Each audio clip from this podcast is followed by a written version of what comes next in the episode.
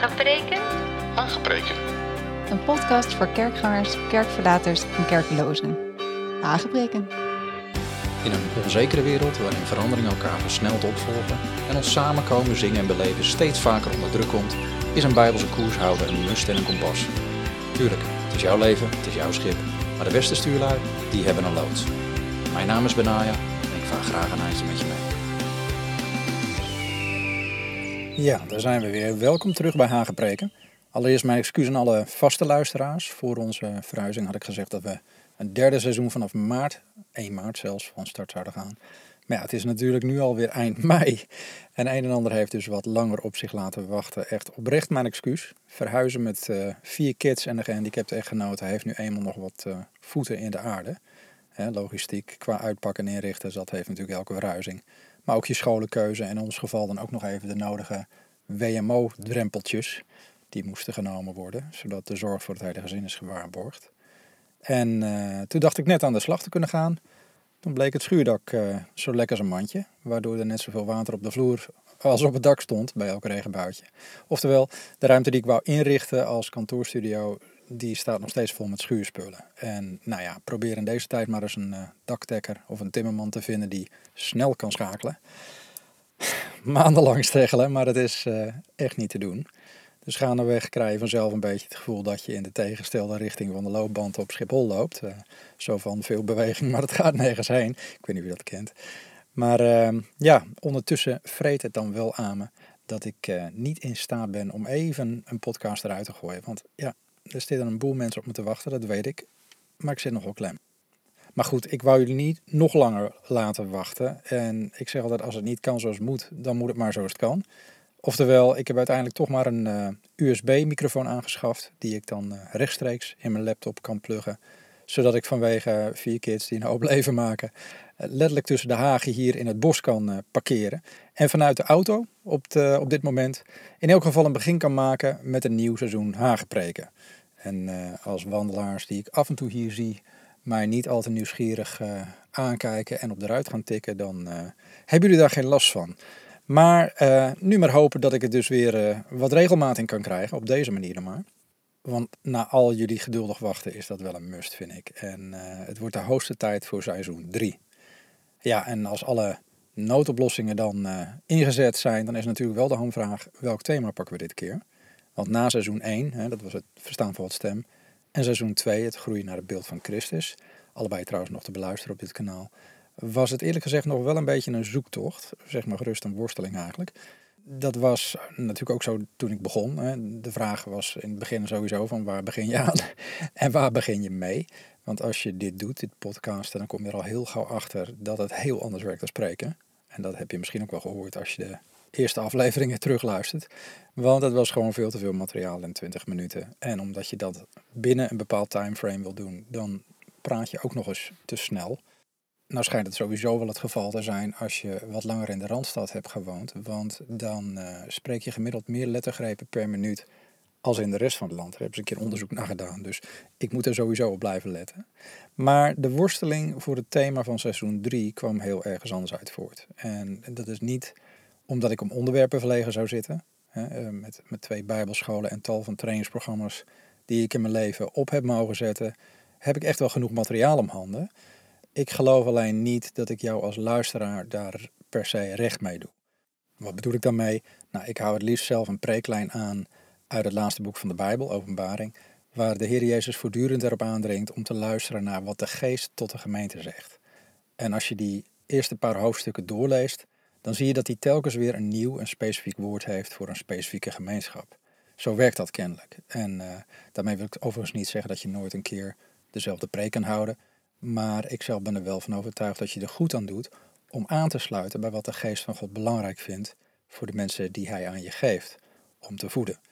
En dus is er wat te zeggen voor het leveren van wat ik dan noem vers manna, vers dagelijks brood uit de hemel. En dat principe hou ik dus ook aan bij Hagepreken. Nou kreeg ik tijdens de podcast stilte van de afgelopen drie maanden wel uh, individuele vragen van mensen.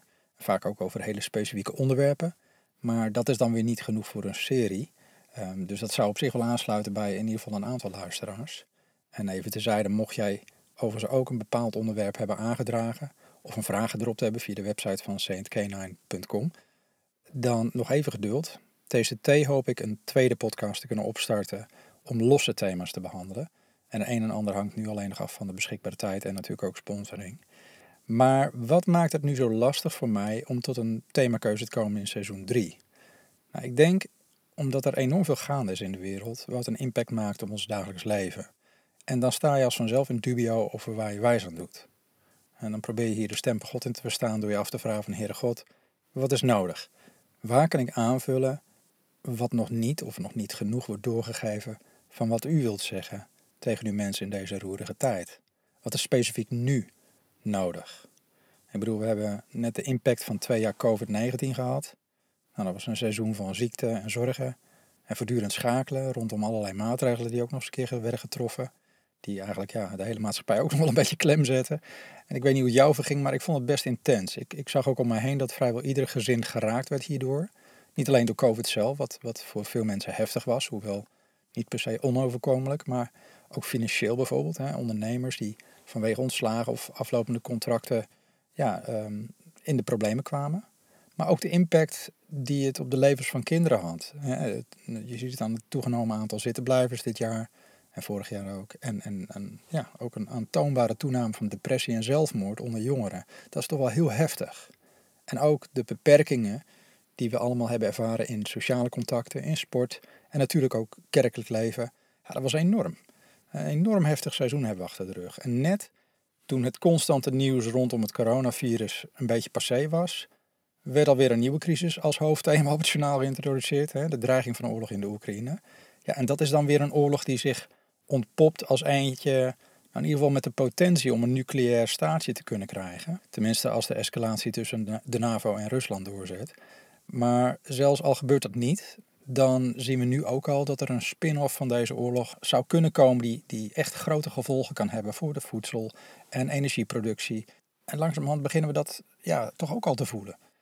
Ja, veel mensen vragen zich dan terecht af, uh, wat, nu weer? Hè? Komen we in de kou te zitten straks? Kunnen we straks nog wel auto rijden? Uh, wordt het weer een gevecht om de restjes in de schappen van de supermarkt? Met name dat laatste zou er hard in hakken. En we zijn zo afhankelijk gemaakt van de voedselbevoorrading. Uh, we weten zelf niet eens meer hoe we dingen moeten verbouwen of wat we moeten doen. Ja, dan kan het heel bizar uitpakken. Ik weet nog dat ik door heel Rotterdam-Rijnmond reed uh, in die tijd om, om bij elke supermarkt te kijken of er nog toiletpapier was. Misschien heb je dat zelf ook wel meegemaakt, maar uh, blijft het straks bij papier of gaan we ook nog de gevolgen merken van een uh, op handen zijnde wereldwijde voedselcrisis? En dan komen dan ook weer de nieuwe berichten binnen. vogelgriepvirus, apenpokkenvirus net weer. het gaat maar door. En dan merk je aan dat alles, dat gaandeweg, dreigt onze persoonlijke levensfeer ondergesneeuwd te worden door allerlei toch wel mondiale problematiek. En of we nu willen of niet, er wordt dan ook op globaal, op mondiaal niveau beslissingen gemaakt die ons allemaal zullen raken.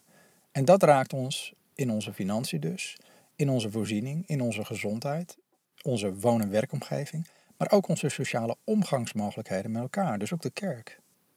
En tegelijkertijd, en dat vond ik dus het opvallende, zie je ja, tenminste ik zie dat en hoor het om me heen, dat er heel wat medegelovigen zijn die denken, nou, dat, loopt allemaal wel los en we hebben het nu het ergste wel gehad. Het feit dat ondertussen de wereld drastisch lijkt te zijn veranderd en dat die verandering met een rotgang doorgaat, lijkt niet een enorm effect te hebben gehad op de mindset van veel gelovigen in de kerk. Alle dingen die we voor het COVID-seizoen deden, lijken nu gewoon weer nou, traditiegetrouw te kunnen worden opgepakt wel met een beetje minder mankracht, merkt iedereen. Maar daar worstel ik mee. Niet omdat ik mezelf zorgen maak om virussen of ziekte en ook niet over een uh, tekort aan voedsel of brandstof of iets dergelijks. Ik weet inmiddels uit ervaring wie mij in leven houdt en onderhoudt. En ik besef mij ook vanwege de crisis, of de, ja, de perfect storm zou ik maar zeggen, waar wij al sinds 2014 doorheen gaan als gezin, dat ik niet zelf de voorziener van mijn gezin ben en dat onze levens in de hand van onze schepper liggen. De heer Jezus zei niet voor niks in Lucas 2, vraag niet wat je zult eten of drinken. Wees niet verontrust. Dus daar zit mijn zorg niet. Het zit meer in het vervolg van die tekst ehm, vanuit Lucas 12. dat hij zegt, maak je geen zorgen. Er staat, maar zoek het koninkrijk van God en al deze dingen zullen u erbij gegeven worden. Wees niet bevreesd, kleine kudde, Want het heeft uw vader behaagd u het koninkrijk te geven. Dat lees je in Lucas 12. En als ik dan om mij heen kijk, dan moet ik toch constateren dat dit zoeken van Gods koninkrijk een bepaald vast format heeft gekregen. Een soort standaard invulling lijkt het wel. Dit zoeken lijkt vooral ja, te zijn ingebed in onze gezamenlijke kerkdiensten, bijbelstudieavonden, collectieve acties op, op, op sociaal gebied misschien als christenen. In de wat vrijere filialen van Gods volk zet men dan vooral ook in op conferenties of, worship nights. En, en hier en daar een incidentele outreach of een zendingsreis. En dat is een beetje het beeld van Gods koninkrijk. Maar ook als er gepredikt wordt over het koninkrijk van God, en er staat nog wel wat op YouTube, dan gaat het al gauw over de invloed die de kerk gaat hebben op de wereld waarin dit koninkrijk van God gebouwd zou gaan worden. Dat is over het algemeen wel de trend. Maar hoe meten we dat dan, vraag je dan af. Hoe meet je de voortgang van ons zoeken naar Gods koninkrijk, sowieso? Maar waar zoeken we eigenlijk naar? En hoe weten we of we het hebben gevonden? Dat zijn volgens mij hele relevante vragen. En is het misschien te peilen aan het grote aantal mensen dat tot geloof komt, of, hè, zoals veel mensen denken? Wordt het dan pas zichtbaar, het koninkrijk van God? Veel mensen denken van wel. Vanaf het begin van mijn christen zijn wordt er al gesproken over een grote opwekking die eraan zou komen. Er is zelfs een liedje over gemaakt, weet ik nog. En zo hoor ik nog wel veel meer mensen praten. Een paar jaar geleden, tenminste ja, dat is alweer acht of tien jaar geleden volgens mij, kwam een hele beweging op gang, de Kingdom Now-doctrine. Al dan niet met Seven Mountains. Dat was een soort gedachtegoed met een redenatie dat er zeven bergen zijn in de maatschappij, politiek, cultuur, onderwijs en et cetera. Die, die gaan dan gaandeweg veroverd worden door christenen. Tenminste, dat was de doctrine. Waardoor uiteindelijk de wereld getransformeerd zou worden en het koninkrijk zichtbaar zou worden. En meestal werd dit dan dichtgetimmerd met de tekst dat heel de schepping met rijkhalsend verlangen wacht op het openbaar worden van een zoon de gods, Romeinen 8 vers 19. Maar dat stond haaks op de vertwijfelde uitspraak van onze eigen Heer Jezus Christus, die, die, die zich afvroeg, zal de zoon des mensen als hij komt het geloof wel op aarde vinden? Dus dat sprak niet echt van een grootse, triomferende, maatschappij beïnvloedende kerk. Hij zei zelfs, je zult allemaal gehaat worden omwille van mijn naam. Eschatologisch gezien kan je namelijk niet uit de zogenaamde eindtijdpassages in de Bijbel destilleren dat de kerk zal worden gevierd vanwege koninkrijksoplossingen of iets dergelijks, of, of inzet die ze ten dienste van de wereld op elke berg van de maatschappij tentoon zouden spreiden. Integendeel, de Heer Jezus zei ons in Lucas 17 en vers 20, het koninkrijk van God komt niet op waarneembare wijze. Dus dat lost eigenlijk al die vragen die ik net stelde, eigenlijk ook wel een beetje op. Dat poetst dat weg. Men zal niet zeggen, zegt hij, zie hier of zie daar, want zie, het koninkrijk van God is binnenin u. Het is dus niet iets wat je zomaar kan zien op waarneembare wijze, zegt hij. Het betekent dat er binnenin ons iets wordt gebouwd. Onze innerlijke mens is deel van een groter geheel dat het Koninkrijk van God genoemd wordt. En als de Heer erover spreekt, is het opvallend dat hij het plaatst in de context van zijn terugkeer. Want dat vind ik dus bijzonder, want in die tekst zegt hij tegen zijn discipelen: Er zullen dagen komen dat u ernaar verlangen zult, een van de dagen van de zoon des mensen te zien. En die zult u niet zien. En ze zullen tegen u zeggen: Zie daar, of zie hier is hij. Ga er niet heen en ga er niet achteraan. Nou, dat wordt nogal eens gezegd. Misschien heb je het ook wel eens gehoord. We gaan God vanavond zoeken. Alsof we hem kwijt zijn, dacht ik dan altijd. Of, of God is hier. Ik, ik ben zelfs in een charismatische samenkomst geweest waarin dan gezegd wordt: voel je de aanwezigheid van God? En natuurlijk snap ik wel wat ermee bedoeld wordt. En ik kan zelfs nog wel zien hoe dat theologisch geestelijk zou zitten. En, en, en je kan ook inderdaad fysiek iets van de aanwezigheid van God voelen. Tuurlijk. Maar waar mijn zorg zit, is het volgende vers uit die Lucas 17 passage, waar staat, zoals de bliksem flitst van de ene plaats onder de hemel en naar de andere plaats onder de hemel ligt. Zo zal ook de zoon des mensen zijn op zijn dag. Eerst moet hij alleen veel lijden en verworpen worden door dit mensengeslacht. Nou, wat is mijn punt hiermee? De Heere Jezus heeft zijn dag, staat er. En dat was niet toen hij leed. Dat was niet toen hij werd verworpen en weer opstond uit de dood. Nee, hoe die eruit ziet, wordt heel duidelijk omschreven door Gods woord. Hij spreekt over een dag waarop zijn koninkrijk duidelijk openbaar wordt. Het koninkrijk wat onzichtbaar en in ons is. Dan wordt het zichtbaar En dan wordt het tastbaar. Dan wordt het echt voelbaar voor iedereen op deze planeet. Maar het is wel een dingetje. Er wordt namelijk best wel veel gesproken over het Koninkrijk van God in christelijke kringen. En ik snap dat we daar nu al een deel van zijn, hè, omwille van het feit dat onze innerlijke mens hier deel van is. We zijn levende stenen in een groot bouwwerk van God, en zo Petrus. Maar deze tekst, wat Jezus nu net vertelt over zijn dag, laat zien de dag dat het Koninkrijk echt openbaar wordt. Want hij zegt, zoals het gebeurde in de dagen van Noach, zo zal het ook zijn in de dagen van de zoon des mensen. Ze aten, ze dronken, ze namen ten huwelijk en ze werden ten huwelijk gegeven op de dag waarop Noach de ark binnenging. En de zondvloed kwam en hen allen omdeed. En op dezelfde manier ook, zoals het gebeurde in de dagen van Lot. Ze aten, ze dronken, ze kochten, ze verkochten, ze planten, ze bouwden. Op de dag echter waarop Lot uit Sodom wegging, regende het vuur en zwavel uit de hemel en bracht hen allen om. Evenzo zal het zijn op de dag waarop de Zoon des Mensen geopenbaard zal worden. De discipelen schrokken hier natuurlijk van. Ik bedoel, de zondvloed, de tijd dat de hele aarde verzwolgen werd door de zee en massa's water, en het oordeel van Sodom, waarin vuur en zwavel een hele vruchtbare vallei verteren en tot op de dag van vandaag in doodse toestand houdt. Ja, dat is geen fijne vergelijking. Vandaar ook dat ze vroegen: wanneer komt het einde van de wereld? En wat is het teken dan van uw komst? Feitelijk de dag waarop duidelijk zou worden wie deel was van zijn koninkrijk en wie niet. Zoals duidelijk werd bij de zondvloed dat Noach en zijn gezin bij God hoorden. En bij het oordeel over Sodom dat Lot en zijn dochters hun blik konden afwenden van de aardse dingen en bij God hoorden. En dan geeft de Heer hun een heel apart antwoord. Je leest ook in, in, in Matthäus 24, dezelfde passage. Dat niemand hun zou misleiden, daar waarschuwt u hen voor. En het woordje misleiden in het Grieks panau, dat, dat spreekt van een fout maken. Van het vormen van een verkeerd oordeel.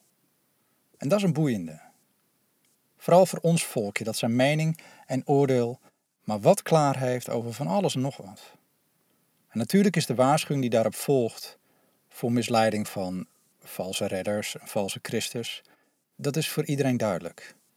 Maar los van een antichrist leven wij bij uitstek in een tijd waarin er zo idioot veel kennis beschikbaar is en zoveel meningen worden gespuit, alleen al via het internet en allerlei mediakanalen die je via het internet kan beluisteren, dat het onderscheid van de waarheid, ja, dat is een zoektocht naar een speld en een hooiweg geworden. Iemand zei laatst is dat het verschil tussen feiten en sommige complottheorieën soms nog maar een half jaar lijkt te zijn. Ik snap wat hij daarmee bedoelt. Uh, inderdaad wel sommige complottheorieën, want er zijn er wel wat. Maar het is een warboel van halve waarheden aan alle kanten van het hek. Of zelfs de helft van hele waarheden. Dus zoek, zoek maar eens uit welke hout snijdt en welke een aluhoedje verdient. Maar goed, als het je sport is om daar een weg in te vinden, zul je waarschijnlijk dat biddend moeten doen. En biddend niet alles moeten lezen wat je gelooft. Juist omdat je niet zomaar alles kan geloven wat je leest en hoort. Maar dan nog, kan je afvragen of je je tijd niet beter kan besteden in het woord en gebed. Want dat is wat we nodig hebben in deze tijd. Enfin, hoe het ook zei, het is wel duidelijk dat de Heer Jezus de komst van zijn dag, van zijn koninkrijk, in een hele specifieke tijdsetting plaatst. Hij zegt ons heel duidelijk: U zult horen van oorlogen en geruchten van oorlogen. Pas op, word niet verschrikt, want al die dingen moeten gebeuren. Maar het is nog niet het einde. Want het ene volk zal tegen het andere volk opstaan, en het ene koninkrijk tegen het andere koninkrijk. En er zullen hongersnoden zijn, en besmettelijke ziekten, en aardbevingen in verschillende plaatsen. Lucas 21 staat ook nog verschrikkelijke dingen en grote tekenen vanuit de hemel zullen plaatsvinden. Nou, we zien het tegenwoordig allemaal. We horen van meer oorlogen en etnische spanningen dan ooit tevoren. En ook aardbevingen worden statistisch gewoon frequenter gemeten. En dan de besmettelijke ziekten. Ja, daar weten we inmiddels van alles vanaf. Die zijn niet langer incidenteel of alleen lokaal. Het is wereldwijd. Mevrouw Koopmans, viroloog van eigen bodem, vertelde onlangs zelf nog dat eh, de WHO tien jaren heeft ingepland voor besmettelijke infectieziekten. Nou, hoe je dat precies in kan plannen, weet ik niet. Maar Ze verwoorden het zo op die manier. Hoe dan ook, er staat ons kennelijk nog heel wat te wachten. En dan hongersnoden. Ja, we zitten nu al met de dreiging van een wereldwijde voedselcrisis. Dat wordt nu al zichtbaar, zelfs dichtbij. In verschillende landen om ons heen zijn de schappen al leger en gaat er voedsel op rantsoen. De Bank of England die waarschuwt al voor een apocalyptische voedselprijsstijging. Nou, daar heb je het al. En zelfs die grote tekenen uit de hemel komen ook steeds meer op de kaart te staan. En we leven een tijd dat niemand meer lacht om het idee van buitenaards wezen. Vroeger had je nog hè, de groene mannetjes van Mars. Nou, daar lacht men tegenwoordig niet meer om. Sterker nog, de Verenigde Staten heeft een hele Space Force organisatie van zo'n 16.000 mensen opgezet. Niet alleen om satellieten veilig te stellen, maar ook om een mogelijke dreiging van buitenaf het hoofd te bieden. Dat is bizar, maar waar. En al deze dingen zien we dus nu in onze tijd gebeuren. En we kunnen het zien van zoveel tekenen die nu allemaal tegelijkertijd openbaar worden. Niet langer zeggen dat het ooit in de verre toekomst zou gaan gebeuren dat Jezus terugkomt. Dit alles is een opmaat. Een opmaat voor de dag dat Gods koninkrijk zichtbaar wordt. Dat de Heer Jezus zijn dag gaat krijgen. Het zijn allemaal tekenen waarover de Heer Jezus zegt, maar al die dingen zijn nog maar het begin van de weeën. En dan nog zijn er mensen, christenen, die dit alles willen nuanceren. Maar hoe dwaas en roekeloos is dat? Om maar even de vergelijking van de Heer aan te houden, we spreken over weeën. Weeën zijn niet hetzelfde als in blij verwachting zijn van een baby die in de toekomst wordt geboren. Jezus noemde tekenen beginnende weeën. Poef, praat me niet van weeën. Mijn vrouw bleef erin. 46 uur lang bij de eerste, weet ik nog. Het was een marteling om het te moeten aanzien. Laat staan dat je er doorheen moet gaan. Maar beginnende weeën, en dat weet ik als vader van vier kids, dat is de tijd dat je de verloskundige een belletje geeft en heel bewust in de gaten gaat houden hoeveel ontsluiting er is. Bij beginnende weeën kan je namelijk niet vanuit gaan dat het nog wel een paar maanden gaat duren. Nou, je zou wel gek zijn en anders maak je vrouw het wel duidelijk, denk ik. Nee, er heerst dan een, een terechte, noodzakelijke, verhoogde alertheid in je huis. Je houdt heel bewust in de gaten wanneer de verloskundige ook echt ter plaatse moet zijn. Anders word je in één keer overvallen door perswee. Ja, dan ben je niet klaar voor de baby, want die is dan niet meer te stoppen als dat begint. En toch zijn er heel veel christenen die nog steeds ervan uitgaan dat het allemaal niet zo vaart zal lopen. Ongelooflijk. Dan zit je tot je oorlellen met z'n allen in de beginnende weeën, die de Heer Jezus zo duidelijk mogelijk omschreef, en dan hoor je van sommigen toch nog dat ze er niet zo mee bezig zijn. Dat is bijna alsof sommige mensen zich met plezier scharen onder de groep mensen die de apostel Petrus spotters van de laatste dagen noemt. Mensen die zeggen waar blijft de belofte van zijn komst. Want vanaf de dag dat de Vader ontslapen zijn, blijven alle dingen zoals het vanaf het begin van de schepping is geweest. Nou, die mensen zijn genoeg. Mensen die bagatelliseren met opmerkingen als we horen natuurlijk ook veel meer dingen, nu we het internet hebben en zo, over wat er gebeurt in de hele wereld. Of, of mensen die zeggen, ja, ze hebben altijd al uh, eeuwenlang de wederkomst van Christus verwacht. En iedereen zei altijd, ja, het gaat plaatsvinden in ons leven. En dan gebeurt het ook niet.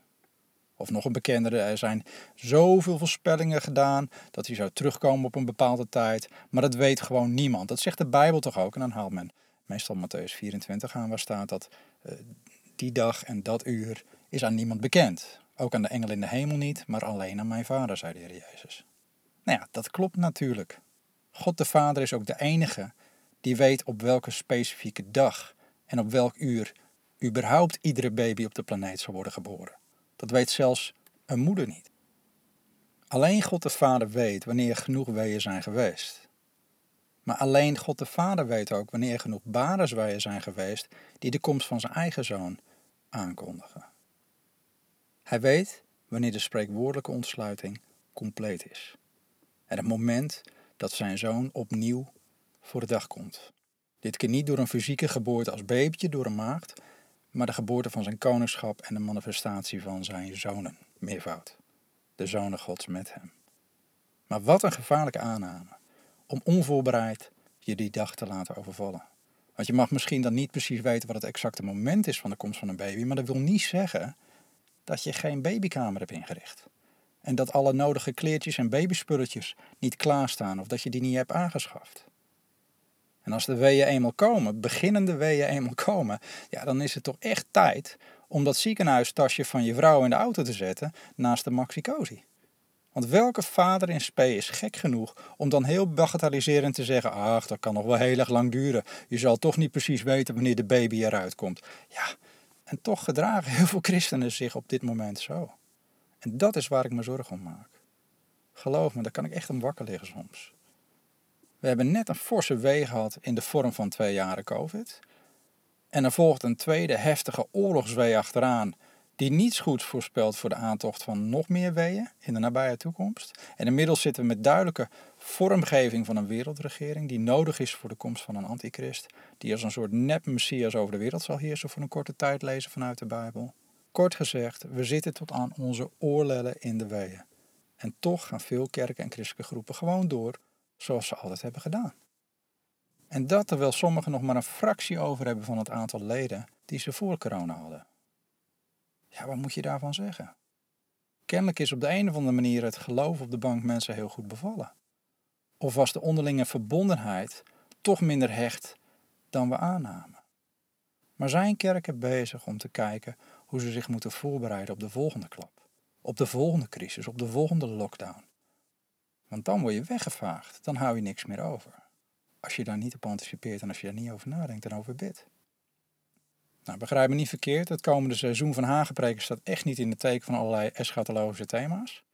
Ik denk dat er genoeg kanalen zijn die inzoomen op dat soort onderwerpen die door onze Heer Jezus als tekenen of beginnende weeën worden aangemerkt. Hagenpreken zijn echt niet bedoeld om bij elke wee ach en wee te roepen, en ze allemaal te analyseren van is dit wel een wee en hoe erg is die wee en wat betekent die wee. Nee, het gaat niet om weeën. Weeën zijn alleen maar indicatoren van wat er staat te gebeuren. Ik geloof dat we als gelovigen voorbij de weeën moeten kijken. Als je namelijk stilstaat bij elke wee en daarop gaat inzoomen en mee bezig gaat, dan raak je ontmoedigd. En dan ben je alleen maar gefocust op de pijn en de ellende van die ene wee. Ik heb het gezien bij mijn vrouw, je moet ze wegpuffen. Want er komen er sowieso nog meer. Hoe heftig het ook lijkt en hoe somber je je ook kan voelen over wat die wee veroorzaakte, you ain't seen nothing yet. Wacht maar tot de persweeën beginnen, dat is pas heftig. Nee, ondertussen kun je beter je checklist afgaan. Staan de klossen al onder de bedpoten? Ligt er een dekcel over de matras? Zijn er genoeg handdoeken en kruiken in huis? Zit de maxicosi in de auto en het kraamtasje voor het ziekenhuis? Er staat iets te gebeuren. Maak je klaar. Weeën hebben namelijk maar één functie: het vergroten van de ontsluiting. En hoe meer ontsluiting, want daar let je wel degelijk op, hoe dichter je komt bij de dag van de zoon die eraan komt. En met de dag des Heren is het niet anders. Wat betreft de komst van de Zoon van God en het openbaar worden van zijn koninkrijk, na alle banesweeën, waarschuwt de Heer Jezus ons uitdrukkelijk. Hij zegt, Lucas 21, wees op je hoede en laat je hart niet op enig moment bezwaard worden door roes en dronkenschap en door zorgen over alledaagse dingen en dat die dag je niet onverwachts overkomt. Nou, hoe herkenbaar is dat? De meeste christenen zullen misschien niet dronken door het leven gaan, maar wel in een roes van alles beleven. De waan van de dag. Je hebt zo je bezigheden, de dingen van alle dag die je in beslag nemen. En daarbij staat je hoofd niet naar eschatologische hoogstandjes, dat begrijp ik. Je moet zorgen dat de boel loopt. Je moet zorgen dat er geld op de plank komt, dat de kinderen gevoetig gekleed naar school kunnen, enzovoort, enzovoort. En toch vraagt de Heere God aan ons alertheid in dat bezig zijn. Want zijn dag komt eraan. En als je niet uitkijkt, sneller dan verwacht. Hij verzekert ons, hetzelfde stuk, Lucas 21 vers 35, want als een strik zal hij komen over alle die op het hele aardoppervlak wonen. Waak dan ten alle tijden en bid dat u waardig geacht zult worden om al die dingen die gebeuren zullen te ontvluchten en om te kunnen bestaan voor de Zoon des Mensen. Zelfs al hebben we al heel wat van de tekenen van het laatste dagen gezien, het kan je kennelijk overvallen. En daar komt dus mijn worsteling vandaan voor dit thema. Ik maak me grote zorgen. Ik mis namelijk een zekere urgentie bij vrienden, bij familie en christenen om me heen. Ik mis het in kerken, ik mis het in prediking, ik mis het onder predikers zelf. Onder christenen hemelsbreed. Hier en daar vind je het wel, af en toe een uitschieter, Maar meestal wordt het dan weer afgeschoten of gebagatelliseerd. We hebben even een dip gehad in onze samenkomsten, conferenties, festivals en concerten. Maar we gaan weer door. En daar is niets mis mee. Het is fijn om samen te zijn. En samen te kunnen beleven en aanbidden. Tuurlijk, moeten we vooral doen. Maar er mist een geluid. Een ondertoon. Het geluid waardoor bijvoorbeeld een David Wilkerson destijds als een oude zuurpruim werd neergezet. De man die altijd maar negatief leek over de toekomst. Een geluid dat je soms nog wel eens hoort, door mensen als bijvoorbeeld een, een Henk Binnendijk. Maar ook die kunnen sommige mensen niet pruimen, omdat het niet altijd lekker opbouwend positief is wat de man zegt. Hij waarschuwt te veel. We houden niet van te veel gepraat over heiliging, de vrezen des Heren, de noodzaak om je klaar te maken voor de komst van de Heer. Altijd weer richting die rampscenario's. Heel veel mensen die willen dat niet. Maar dit is wel het geluid wat luider zal gaan klinken en moet gaan klinken. Want met de komst van weeën komt namelijk dat geluid. Het geluid van de naderende bruidegom. Niet voor niets vervolgde Heer Jezus dat hele verhaal aan de discipelen over zijn komst met de gelijkenis van de wijze en dwaze meisjes. Je leest het in het volgende hoofdstuk van Matthäus, eh, dat is 25. En dan spreekt hij over tien meisjes die allemaal op weg waren gegaan de bruidegom tegemoet met een lamp. En dat kan denk ik van alle christenen worden gezegd. We zijn ooit allemaal op weg gegaan onze hemelse bruidegom tegemoet. En de meisjes gingen de bruidegom tegemoet met een lamp. De Heer Jezus vertelt ons dat de lamp van het lichaam is het oog. En als je oog oprecht is, dan is je hele lichaam verlicht. En Matthäus 6. Oftewel, we gaan de Heer tegemoet bij het licht wat we hebben gekregen. We hebben een bepaald beeld van Hem. We mogen Hem ontdekken. Niet alleen van horen zeggen, maar net als Job, en ik heb het hier eh, in seizoen 2 geloof ik ook wel over gehad, mogen en zullen we ons beeld moeten bijstellen op basis van hoe Hij zichzelf aan ons openbaart. Dwars door onze moeite en lijden heen in dit leven. En als we luisteren, en als we ons laten leiden door de Heilige Geest, dan worden Zijn woorden een lamp voor onze voet en een licht voor ons pad. Zo mooi op Psalm 119. Dan wordt Zijn vertroosting in ons moeite en ons lijden de vreugdeolie in onze wonden. Maar de Heer Jezus vertelde ons over deze meisjes, die symbool staan voor degene die de bruidegom verwachten in de laatste dagen. Dat vijf van hen waren wijs en vijf waren dwaas. Zij die dwaas waren, namen wel hun lampen, maar geen olie met zich mee. En de wijzen namen met hun lampen ook olie mee in hun kruikjes. Maar dit is op zichzelf al boeiend wat Jezus hier zegt, want de dwazen waren namelijk inderdaad echt dwaas. Want waarom zou je een olielamp meenemen, maar geen olie? Dat is alsof je een auto voortduwt omdat je een auto hebt, maar je stopt er geen benzine in. Aan de andere kant waren de wijze meisjes beter voorbereid. Ze hadden olie bij zich, maar deze olie zat wel in hun kruikjes, niet in de lamp. En dat is boeiend. Dan snap ik wel dat je overdag niet olie in een lamp doet, want anders schommelt hij er misschien uit tijdens het lopen, ik weet het niet. Maar hoewel goed voorbereid waren ook de meisjes die wijs waren kennelijk niet alert genoeg. Want het zegt namelijk dat toen de bruidegom uitbleef, werden ze alle slaperig en vielen in slaap. Dat is dus een kenmerk van de tijd waarin de wederkomst van Christus zo vlakbij is. Iedereen die op weg is gegaan onze hemelse bruidegom tegemoet, iedereen die christen is geworden en gelooft dat de Heer Jezus ooit weer terugkomt, is dan kennelijk in slaap gevallen. Dat betekent niet dat iedereen in zonde is gevallen. Er staat alleen dat ze niet langer alert zijn op de komst van de Heer. Er zijn dus christenen, want het gaat niet over mensen die niet op weg zijn naar de bruidegom. Er zijn christenen die wel een beeld van God hebben, maar niet wandelen bij het licht van God. En op een gegeven moment niet meer bezig zijn met zijn wederkomst. Ze zijn in slaap gevallen. En tegelijkertijd zijn er anderen die wel degelijk een beeld van de schepper hebben. En zijn weg met ons willen bezien in het licht van wat de Heilige Geest hen duidelijk maakt, die olie. Maar die worden ook moe. En die houden daardoor ook hun blik niet omhoog. Die vallen in slaap. Misschien is dat inderdaad wel het plaatje van onze vermoeide maatschappij, die voortgedreven wordt en, en bezig wordt gehouden door van alles en nog wat. De meeste van ons, ook christenen, hebben hun handen vol. De eerste weeën worden gewoonweg niet herkend als zijnde weeën. Dat is duidelijk. Maar dan, zegt Jezus, te middernacht klonk er een geroep. Zie, de bruidegom komt, ga naar buiten, hem tegemoet. En toen stonden al die meisjes op en maakten hun lampen in orde. Ik geloof dat dit de tijd is dat een groep luider en duidelijker gaat klinken, die iedere christen op scherp zal zetten en wakker schudt. En het geluid wat klinkt, is dat de Heer eraan komt en dat we naar buiten moeten gaan. Dat wil zeggen dat we niet in onze eigen kleine woonwereldje moeten blijven, niet op onszelf gericht, maar dat we naar buiten moeten treden, zodat het duidelijk wordt dat we een volk zijn met een verwachting. Een hele aanstaande verwachting. Zodat ook anderen zich er bewust van worden, ook niet-christenen. En dan zie je vanaf dat moment maakten deze meisjes hun lampen in orde. Misschien ken je die oude olielampen nog wel. Daar hoort een, een lont in, een soort plat koord wat je dan drenkt in de olie en wat je dan aansteekt. En als je hem dan iets hoger uit de olie trekt, dan heb je meer licht. Dat deden ze allemaal, alleen beseften de dwaze meisjes toen ineens dat ze helemaal geen olie hadden. En in plaats dat ze vooraf de prijs hadden betaald om olie in hun kruik te hebben, probeerden ze nu te bieden bij de andere wijze meisjes. Dat is ook kenmerkend. Er zijn altijd christenen die proberen openbaring te snacken bij anderen om verlicht te worden. Er zijn altijd mensen die niet zelf de tijd hebben genomen in hun binnenkamer met de Heere God.